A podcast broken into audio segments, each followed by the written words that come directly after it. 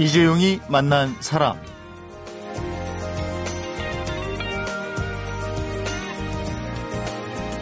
겨울에는요, 이 나가기 전에 의뢰 한 번은 바깥 날씨가 어떤가 살펴보게 됩니다. 그래서 추우면 목도리도 두르고 장갑도 끼고 그러는데, 에, 오늘은 나오는데 문득 이런 생각이 들었습니다. 겨울이 오면 사람은 옷을 입지만 나무는 옷을 벗는구나. 이 혹한의 계절을 모두 다 내려놓고 맞는 겨울 나무가 전하는 메시지. 이런 거 아니겠습니까? 다 내려놓고 비우면 혹한의 눈보라도 두렵지 않다. 주말입니다. 버릴 것 좀 버리고 마음도 내가 사는 집도 좀 헐렁하게 공간 확보를 좀 해두면 어떨까 싶은데 예, 오늘은 임진모 음악 평론가와 이종훈 스포츠 평론가와 함께하는 날입니다. 가수와 스포츠 전설을 만나봅니다.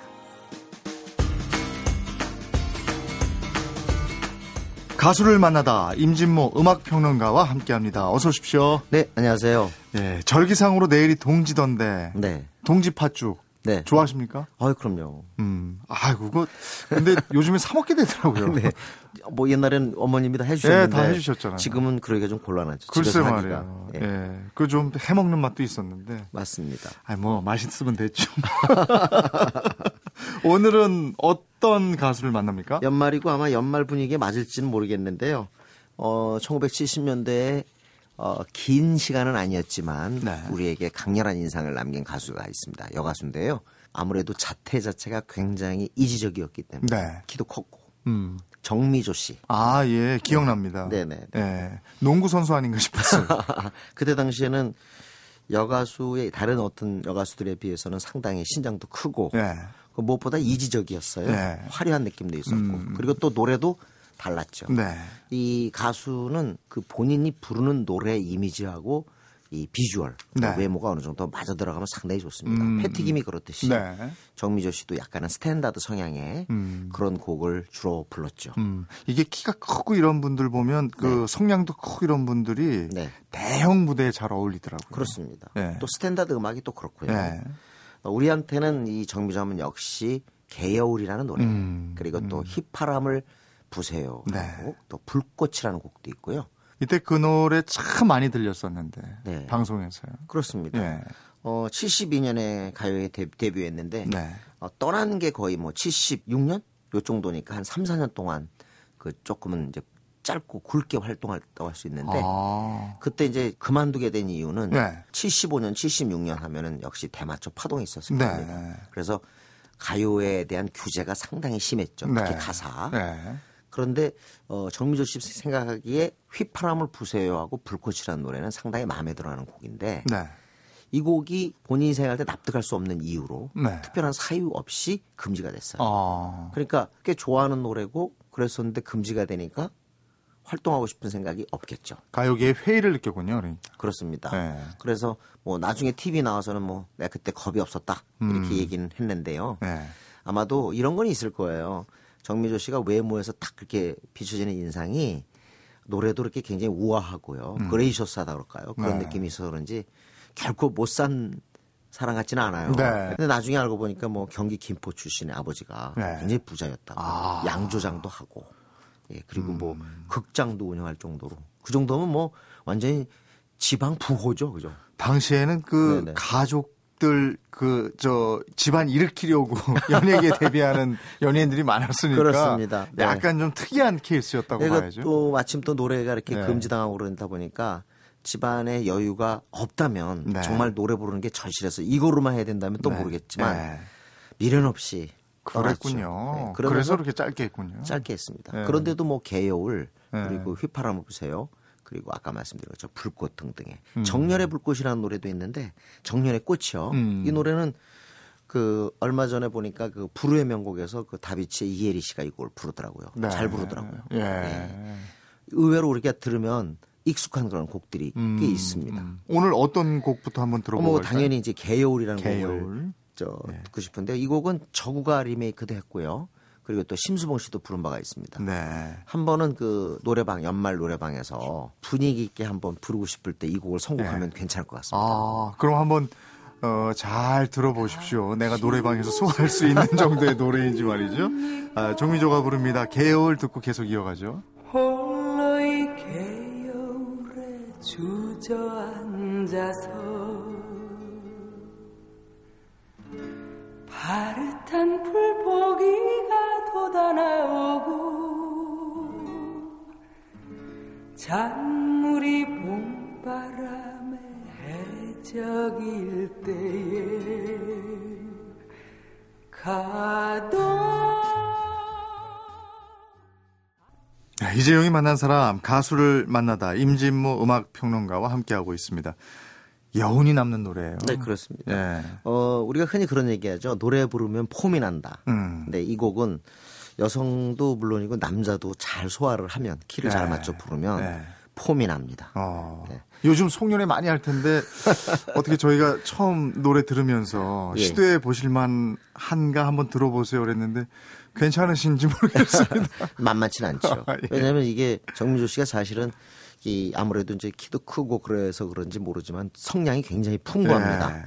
그렇기 때문에 좀 작은 소리를 갖고 있는 분들은 좀 어렵지 않겠는가. 네. 확실히 서구적이고 이지적인 그런 느낌의 노래. 네. 트로트가 여전히 판세를 쥐고 있는 상황에서 이런 노래들은 굉장히 반가웠을 거예요. 음. 조금 고급스러운 가요를 그 희망하는 사람들한테는 네. 딱 맞는 음. 그런 곡이었습니다. 정미조 씨는 그 집이 좀 사셨다니까 영양 상태가 당시 좋아서 키가 크셨던 것 같아요. 근데 글쎄요. 한 3, 4년, 한 2, 3년 활동하고 그러면 네, 네. 가요계를 떠났어요. 네네. 그 다음에는 그 다음에 이제 프랑스의 미술 유학길에 아. 떠납니다. 그래서 파리에서 학위도 받죠. 예. 그래서 완전히 화가로 이제 선회합니다. 음, 그래서 13년 정도가 지났는가? 굉장히 많은 세월이 지나서 네. 92년에 귀국해가지고 수원대학의 서양학과 교수로 부임을 했죠. 아 교수님이시군요. 네네. 예. 그래서 전시회도 하시고 네. 그랬는데요. 여기서 중요한 건 뭐냐면은 개요울은 그렇지만 이후에 휘파람을 부세요나 불꽃 같은 곡을 보면 아주 특이한 것이 휘파람을 부세요는 이장희 씨 곡입니다. 네. 그리고 불꽃은 송창식 곡입니다. 아. 이 얘기는 뭐냐면 스탠다드 팝 쪽에 네. 좀 서구적인 미국 음악이죠. 그런 음악을 했음에도 불구하고 포크 진영의 작곡가 가수들이 굉장히 곡을 줬다는 것은 네. 그만큼 소화력이 뛰어나다는 음. 그런 얘기겠죠. 어쩌면은 그, 예. 정미조 씨 입을 통해서 내 노래를 한번 불리게 해보고 싶은 욕구 같은 것들이 있지 않았을까. 뭐 이거는 만나서 제가 좀 확인을 해봐야겠지만 네. 그런 느낌이 있었을 것 같습니다. 근데 이 휘파람을 부세요 하고 불꽃이 뭐 무슨 내용 때문에 금지곡이 됐는지 저도 글쎄요. 신기하네요. 어, 휘파람을 부는 게 약간 반항적인가요?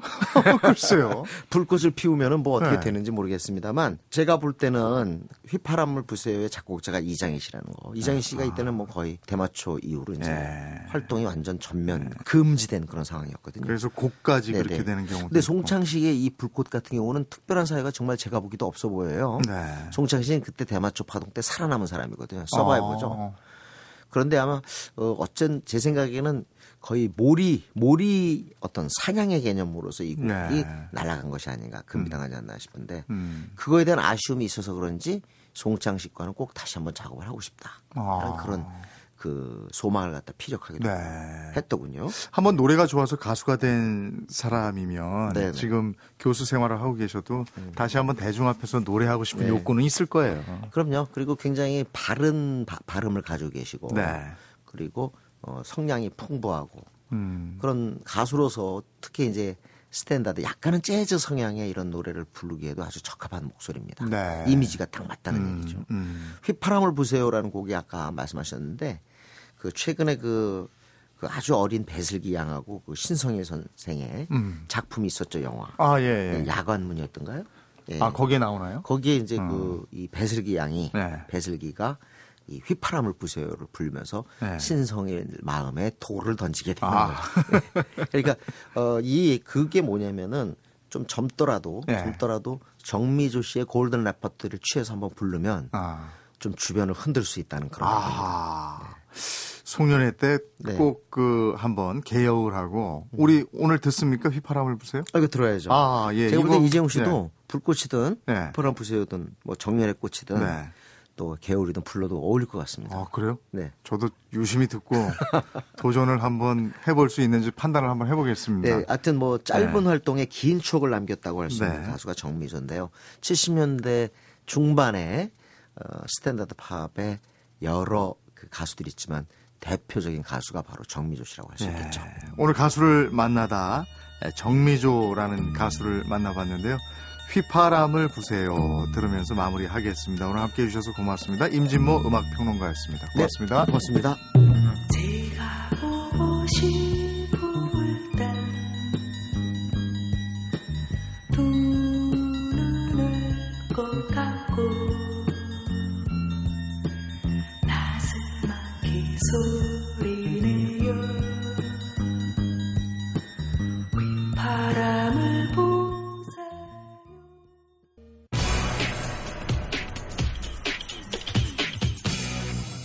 이재용이 만난 사람. 전설을 만나다 이종원 스포츠 평론가와 함께 합니다. 어서 오십시오. 안녕하세요.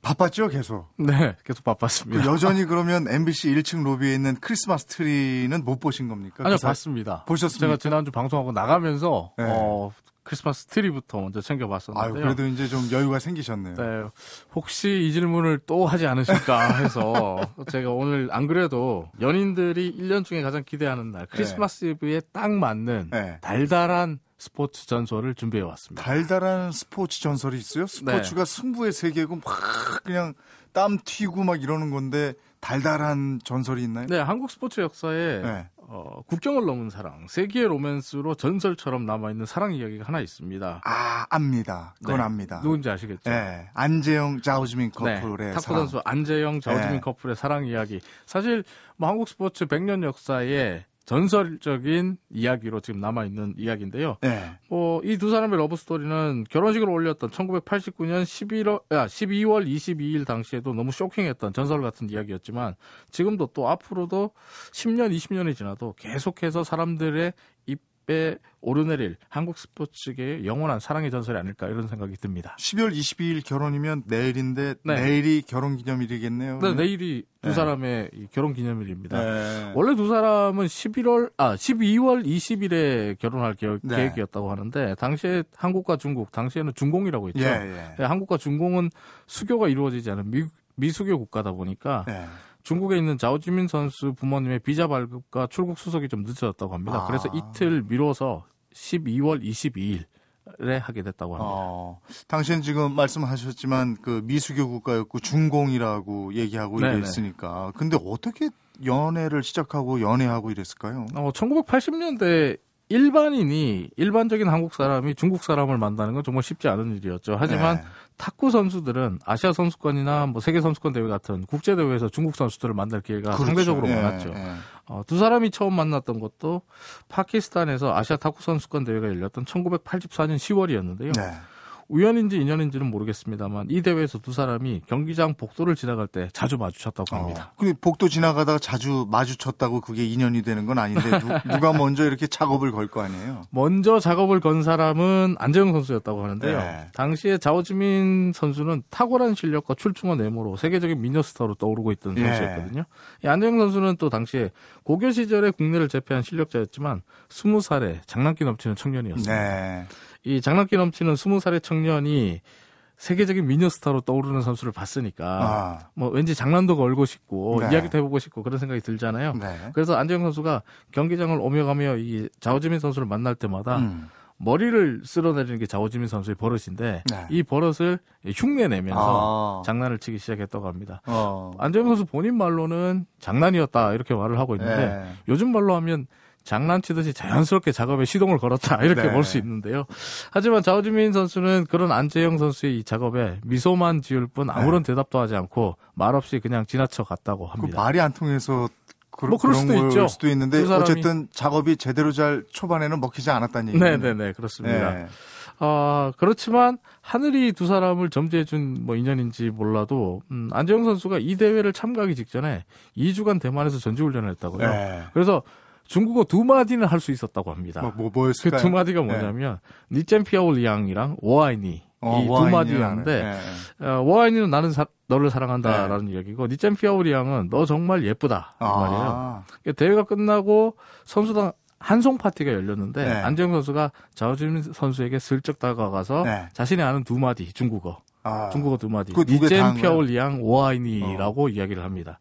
이 본인 말로는 자오지민에게 이제 장난도 좀 치고 대만에서 배운 중국어도 좀 써먹어 보려고 그랬다고 하는데 이건 누가 봐도 작업 멘트죠. 예.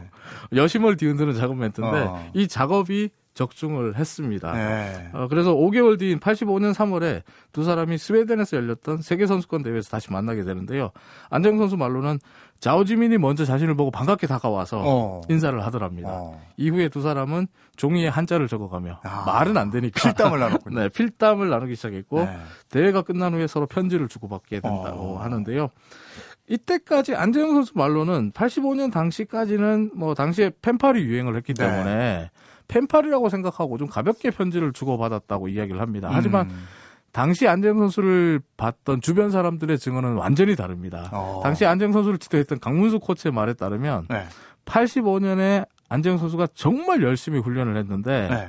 이 자오즈민을 한 번이라도 더 보려고 그랬다는 거예요. 어. 그게 무슨 말이냐면 자오즈민을 만나려면 국제대회 나가야 되죠. 그렇죠. 국가대표가 돼야 되거든요. 네. 그래서 연습에 연습을 매진했다고 하고 뭐 정말 한 달에 어, 물집이 잡혀서 물집을 터트리는 게 일일 만큼 발에 물집이 잡힐 만큼 굉장히 연습을 많이 했다고 해요. 아. 그러니까 주변 사람 얘기들을 들어보면 안정 선수 본인은 아니라고 하는데 이때부터 안정 선수가 자오즈민을 좋아했던 것 같아요. 음. 근데 이후에 86년 서울 아시안 게임에서 두 사람이 다시 만나게 되는데 네. 두 사람 모두 이제 편지를 주고받으면서 또 오랫동안 보지 못했기 때문에 네. 자신들의 감정이 이제는 돌이킬 수 없는 사랑의 아. 감정이다라고 예. 깨닫기 시작하고 네. 86년 10월에 중국 심찬에서 아시아 선수권 대회가 열리거든요. 이때 또 만납니다. 예. 그리고 이때 두 사람은 장례를 약속하는 사이가 야, 말도 잘 통하지도 않는데 필담을 나눠가면서 그냥 마음으로 이심전심으로 사랑하는 사이가. 네, 근데 86년 아시안 게임이 끝난 직후에 네. 안재영 선수가 죽어라 중국어를 공부했다고 해요. 와, 그래서 정말 중국어를 열심히 공부해서 요때부터는 좀 말이 좀 어느 정도 이제 통하는 어, 그런 식이 됐다고 합니다. 중국어를 그러니까 깨우치게 네, 하는. 안정현 선수는 사랑 때문에 네. 낮에는 죽어라 라켓을 휘두르고 네. 연습하고 밤에는 공부하는 중국어를 공부하는 정말 주경 야독의 몇 생활을 가지를. 얻었네. 네. 아내도 얻으면서 중국어 실력까지. 네. 근데 여기에 윤남규 선수가 또 자오즈민 선수를 좋아했다고 하던데 윤남규 선수는 어떻게 된 겁니까? 윤한규 선수도 자오지민을 좋아했는데요. 네. 그 안정 선수에게 밀려서 결국은 포기를 했습니다. 자오지민 선수의 말에 따르면 네. 윤한규 선수가 국제 대회에서 자기를 만나면 그렇게 구두며 크리스탈 세트며 해서 고가의 비싼 선물들을 많이 줬다고 네. 합니다. 네. 이 윤한규 선수가 안재영 선수에게 어, 밀렸던 가장 결정적인 이유는 네. 나이 때문이었는데요. 아, 윤한규 선수가 68년생이거든요. 음, 근데 또, 선수는 예. 63년생. 그러니까 예. 윤한규 선수보다 5살이 더 많았죠. 네, 네. 때문에 이제 자유, 자오지민 선수는 연하인 윤한규 선수보다 연상인 안재영 선수에게 더 끌렸다. 아, 그래서 고가의 선물을 주는 윤한규보다 음, 음. 어, 작고 소박한 선물을 네, 주는 네. 안재영이 더 끌렸다. 이렇게 얘기를 했어요. 어. 그런데 여기에 네. 또 하나의 반전이 숨어 있습니다. 뭐 뭐가 또 반전이에요? 어떤 반전이 있어요? 이 자오지민은 연상의 안재영 선수에게 끌렸다. 그가 듬직해 보였고 네. 믿음직스러워서 끌렸다라고 하는데 네. 사실은 안재영 선수도 연합니다. 어, 그러니까 자오지민이 안재영 선수 결혼할 때까지 안, 안재영 선수가 연상인 줄 알고 있었지만 예. 실제로는 연하였어요. 어. 이게 왜 이렇게 됐냐면 안재영 선수가 64년생으로 이제 자오지민 선수보다 한 살 연한데요. 네. 아까 왜 제가 그 세계 선수권 대회에서 처음 필담을 나눴다고 했잖아요. 네. 그때 안재영 선수가 자기도 이유를 모르겠다고 하지만 자기가 그때 자오지민에게 한 살 연하라는 게 싫어서 62년생이라고 어, 두 살을 한- 올려서 거짓말을 합니다. 그랬군요. 어, 그래서 자오지민은 결혼할 때까지 안재영이 연상인 줄 아는 거죠. 어. 안재영 선수와 자오지민 선수 두 사람이 나중에 이야기한 걸 들어보면 네. 그때 만약에 안재영 선수가 자기가 한 살 연하라고 밝혔으면 결혼하기. 힘들었다라고 예. 얘기를 해요. 좀 아무래도 자오지민 같은 경우 연상의 남자에게 좀 끌리는 스타일이었다 보니까 뭐 어, 힘들었다고 볼 수 있는데 어쨌든 안재형 선수가 이때 거짓말을 한 거는 정말 진정한 작업 고수의 스킬 신의 한 수였다 이렇게 평가를 받고 있습니다. 안재형 선수가 운동 선수뿐이 아니고 이쪽에도 또 선수였네. 이쪽의 선수였네요 정말. 근데 유남규 선수는 선배 여자를 왜 넘본 거예요? 아니면 본인이 먼저 좋아했던 거예요? 뭐, 어, 뭐예요? 선배의 여자라고 생각을 안 한 거죠. 그게 아. 이제 86년 서울 아시안 게임 직전부터 두 사람은 공식적으로는 네. 깨진 연인 사이, 그러니까 연인 사이가 아닌 걸로 알려져 어. 있었습니다. 이 86년 서울 아시안 게임 직전부터 이 국내 여성지들과 신문이 안재영, 자오지민 이야기를 집중적으로 뭐 경쟁적으로 다루기 시작했거든요. 네, 처음에는 만리장성을 넘어선 핑퐁 우정 이렇게 시작을 했는데 네. 경쟁이 붙으니까 극기와는 만리장성을 넘어선 사랑으로 이제 보도가 어, 됐고 네. 두 사람의 사랑이 결실을 이룰 때가 언제인가 뭐 곧 결혼한다 뭐 이런 기사까지 쏟아지기 시작했습니다. 이럴 때막 추측성 기사가 네, 막 그렇죠. 나오니까. 소설들이 예. 막 난무하기 예, 시작했죠. 예. 그러다 보니까 어 일본이나 중국 언론들도 안재영 좌우주민 이야기에 굉장히 큰 관심을 보입니다. 네. 아 근데 이제 중국 정부가 이 안재영 좌우주민의 이야기를 접하면서 이 한 가지 우려를 하기 시작합니다. 네. 어떤 우려를 하냐면 아시안 게임에서 좌우지민이 안재영 때문에 한국에게 저주기를 할 수도 있다라고 생각을 해요. 어. 네. 그러면서 엄중 경고를 하는데 이 나중에 안채영 선수 이야기를 들어보면 재밌는 게 당시에 이제 강만수 코치가 농담처럼 야 자오지민이랑 너랑 사귀니까 네. 자, 이 강만수 코치는 다 알고 있었거든요. 네, 그러니까 사귀니까 네. 자오지민에게 얘기해서 우리 남녀 혼합 복식 할때 아. 저조라라고 한번 얘기해 주면 안 되냐? 라고 부탁 한번 해봐. 뭐 이렇게 얘기를 해요. 예. 그랬을 때 안정 선수가 아이 말도 안 돼라고 하면서 거절을 했대요. 네. 그리고 나중에 결혼하고 나서 네. 그 얘기를 슬쩍 자오지민에게 했대요. 네. 자오지민 선수에게 했는데 네. 자오지민 선수 대답이 어 부탁하지 그랬어. 그럼 져줬을 텐데 오, 이렇게 얘기를 그. 정도예요. 어, 그러니까 이 중국 네. 정부의 걱정도 사실은 뭐 이해가 되는 부분이에요. 근거가 없는 건 아니네요. 네. 예. 사랑에 눈이 먼 네. 여자가 뭐 무슨 짓을 할지 모른다 네. 이렇게 보는 건데 그러니까 이제 중국 정부가 적극적으로 반대하고 자오지민을 좀 어떻게 보면 통제하기 시작합니다. 아. 그래서 자오지민과 안재영 커플이 언론에 우리는 단지 친구 사이일 뿐이다라고 해명을 하고요. 아. 언론 하지만 뭐 언론은 이 말을 믿지 않고 자기가 네. 원하는 대로 추측성 기사를 계속 쏟아냈죠. 그렇죠. 예. 그래서 비약이 날이 갈수록 더 심해지고 87년에 이르러서는 곧 결혼한다는 얘기가 너무 넘쳐나니까 음. 거짓으로 결별 선언하고 친구 관계마저도 언론 때문에 깨졌다라고 아. 발표를 합니다. 물론 예. 다 거짓말입니다. 예. 그래서 윤한규 선수도 어, 자오지민이랑 안재영이랑 아무 사이가 아니다라고 생각을 해서 꿋꿋하게 선물 공세를 펼치게 되는데요. 음. 네. 하지만 87년에 윤한규 선수가 일본에서 열린 유로 아시아 대회에 참가를 하게 되고 안재영 선수는 이 대회에 참가를 하지 못하게 됩니다. 음. 그런데 그때 자오지민 선수가 이 대회에 참가를 했는데 음. 윤한규 선수가 자오지민에게 선물을 안겨주면서 또 반갑게 이제 작업을 거니까 네. 자오지민이 자기의 선물이나 자기에겐 뒷전이고 네. 안재영 선수 안부만 묻더래요. 그리고 어. 안재영 선수 이야기만 하는 걸 듣고 아. 안 되겠구나. 아직도 어. 이 둘이 사귀는구나. 네. 라고 생각해서 깨끗하게 포기했다고 합니다. 그렇군요. 그러면 당시에 안재영 선수가 신문과 방송을 통해서 아무 사이 아니다 뭐 이랬던 것은 나의 애인을 위한 거짓말이었군요. 아, 당시에 이제 안재영 선수가 방송에 나와서 거짓말을 한두 번 한 게 아닙니다. 인터뷰와 방송에 나와서 한 얘기는 다 거짓말이었어요. 어. 87년 11월에 이 어떤 사건이 있었냐면 모 일간지가 안재영이 자오지민과 결혼한다라는 특종을 쏟아냈는데요. 네. 내년에 결혼한다라고 특종을 쏟아냈습니다. 그런데 안재영 선수가 이때는 모 방송국의 9시 뉴스에 직접 출연을 합니다. 예. 그리고 자신이 오늘 신문에 난 기사는 모두 거짓말입니다. 저는 국제 탁구 대회가 있을 때마다 의례적으로 자오지민에게 선물을 주고 받았을 뿐이고 아무런 관계가 아닙니다라고 음. 말을 합니다. 네. 그러니까 그 신문사의 특종 기사가 어떻게 되겠어요? 소설이 돼버리는 거죠. 그러네요. 예, 그 일간지는 거짓말을 한 신문이 예, 되어버렸습니다. 예. 아, 하지만 당시에 이제 안정 선수 입장에서는 기자들에게는 정말 미안하지만 네. 사랑하는 연인 자오지민을 위해서는 거짓말을 하는 게 최선이다 이렇게 생각을 했고요. 음. 그러다가 88년 서울 올림픽을 기점으로 좀 두 사람의 이 관계가 좀 변하기 시작하는데 네. 88 서울 올림픽에서 자오지민이 엄청난 양보를 하는 음. 일이 벌어집니다. 그러면서 둘 사이를 반대했던 중국 정부가 태도를 바꾸기 시작했고 음. 마침내 둘은 89년 10월 20일에 스웨덴에서 혼인 신고를 하고 이후 12월 22일에 둘이 결혼식을 올려 부부가 될 수 있었어요. 그 엄청난 양보라는 게 뭐예요? 이게 그 사실은 비사처럼 전해 전해 오는 얘기라 정확하다라고는 저도 뭐 확인을 못하기 때문에 말씀을 드릴 수가 없는데 중국 정부가 자오지민이 앞서 말씀드린 대로 이 안재영과 사귀는 걸 반대한 이유는 올림픽에서 자오지민이 금메달을 딸 수 있는 미래의 금메달리스트이기 네. 때문인데요. 이, 이 미래의 금메달리스트가 자오 아, 안재영과 결혼하게 되면 한국으로 국적이 바뀐다. 네. 한국에게 미래 중국 올림픽 금메달리스트를 내줄 수 없다 이런 아, 생각 그리고 아. 또 자오지민이 안재영 때문에 한국에 금메달을 양보하거나 고의 저주기를 할수 네, 네. 있다라는 의심 때문이었는데 음, 음. 하지만 88 서울 올림픽 당시에 안재영과 헤어질 수 없다는 자오지민이 어, 완강한 뜻을 밝히자 이 중국 정부는 자오지민에게 간접적으로 안재영과 정의 결혼하고 싶다면 음. 동료 선수인 첸징 선수에게 여자 단식 금메달을 양보하라는 뜻을 어. 전합니다. 그리고 어. 자오지민은 음.